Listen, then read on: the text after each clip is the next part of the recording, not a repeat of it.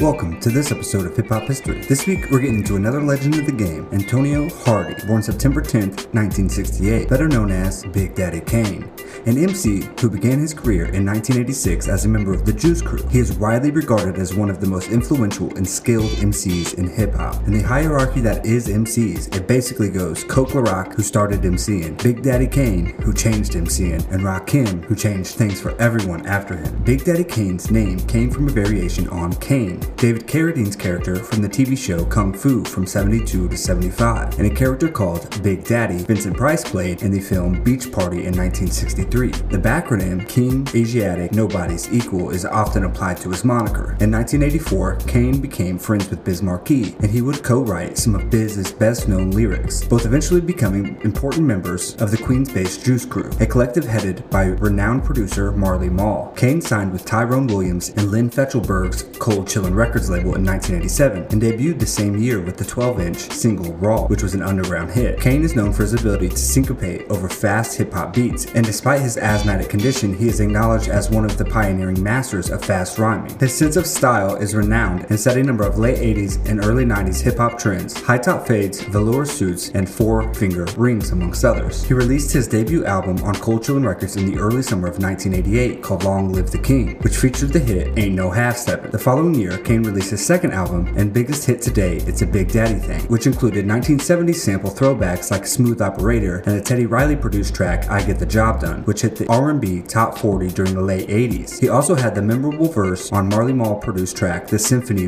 released in 88, which included Juice Crew members Craig G, Masta Ace, and Kool G Rap. Big Daddy Kane appeared on Patti LaBelle's 91 effort, Burnin'. He provided the rap chorus to the single Feels Like Another One. He contributed the song Enough Respect to the soundtrack of Ernest Dickerson's feature film debut Juice, which starred Omar Epps and Tupac Shakur. In 91, Kane won the Grammy Award for Best Rap Performance by a Duo Group for his performance on the Quincy Jones collaborative track Back on the Block off the album of the same name. Widely regarded as one of the greatest rappers during the golden age of hip hop, which is between 1986 and 1997, Kane's experimentation with R&B beat and his alignment with the 5% Nation grew criticism. Later albums such as Looks Like a Job For were acclaimed, but he was never able to return to the commercial and artistic success of its A Big Daddy Thing. However, he still tours extensively. As an actor, he debuted in the Mario Van Peebles 1993 western Posse and appeared in Robert Townsend's 1993 film The Meteor Man. He also posed for Playgirl in Madonna's book Sex during the 1990s. In 96, he collaborated with Tupac on the song Wherever You Are. During the early 1990s, Jay-Z toured with Kane, and Kane helped him early on in his career. Kane himself says that Jay-Z was not technically his hype man in the true sense of the term. Quote, he wasn't a hype man, he basically made cameo appearances on stage. When I would leave the stage to go change outfits, I would bring out Jay-Z and Positive K and let them freestyle until I came back on stage. Jay-Z was also featured on Big Daddy Kane's track Show and Prove from Daddy's Home in 94, as well as in the video. In 95, Kane recorded with MC Hammer and Tupac on the song Too Late Playa along with Danny Boy. In 97, Kane teamed up with Frankie Cutlass on his third single titled The Cypher Part 3 and some of Marley Marl Juice Crew veterans. In 1998, he releases Veterans Day. It received mixed reviews and did not sell well. We're going to take a short ad break here and get right back to the show.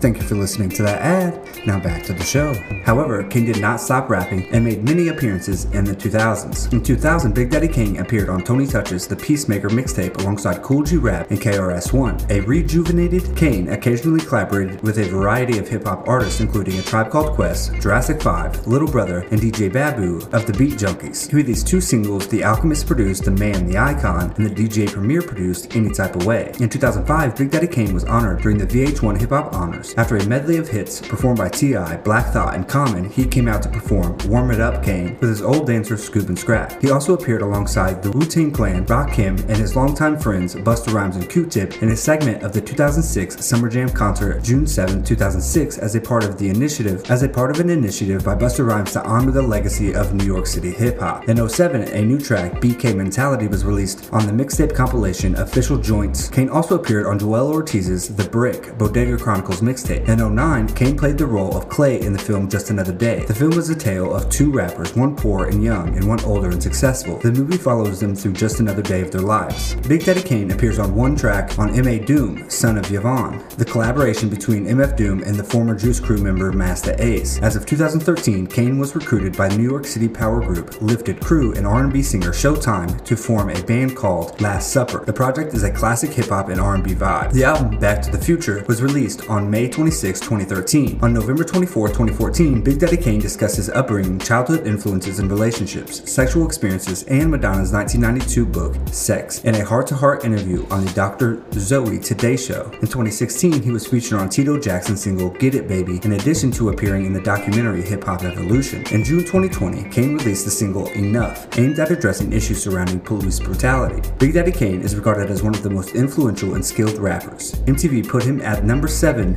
in their greatest MCs of all time list. He is placed number 4 in Kool D's book, There is a God on the Mic, the true 50 greatest MCs. About.com ranked him number 3 on the list of the top 50 MCs of all time, and RZA listed him as one of his top 5 best MCs. In 2012, The Source ranked him number 8 on their list of top 50 lyricists of all time. His first two albums are also considered hip hop classics. Now, let's go over his discography. Long Live the Kane, released in 1988. It's a Big Daddy Thing, released in 1989. Taste of Chocolate, released in 1990. Prince of Darkness, released in 91. Looks Like a Job For, released in 93. Daddy's Home, released in 94. Veterans Day, released in 98. And the collaboration album Back to the Future with The Last Supper, released in 2013. Now, let's go over his filmography. Posse as Father Time in 1993. The Meteor Man as Pirate in 1993. Dave Chappelle's Block Party as himself in 05. Dead Heist as Hunter in 2007. Love for Sale in 2008. Just Another Day as Clay in 2009. Exposed as Jonathan Black Jones in 2016. And Law and Order SVU as Ray Wallace in Four Stroke in 2018. Kane is a goat, a king,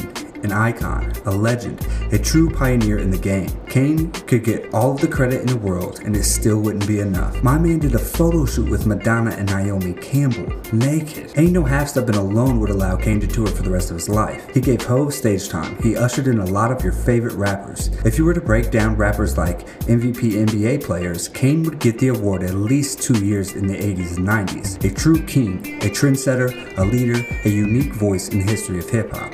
Kane also has his own podcast entitled Did I Ever Tell You the One About by Antonio Big Daddy Kane Hardy. Thank you for listening to this episode of Hip Hop History. Please like, subscribe, and leave a review if possible. Thank you. You can also follow us on Instagram at Hip Hop History Pod. Thank you and have a great day.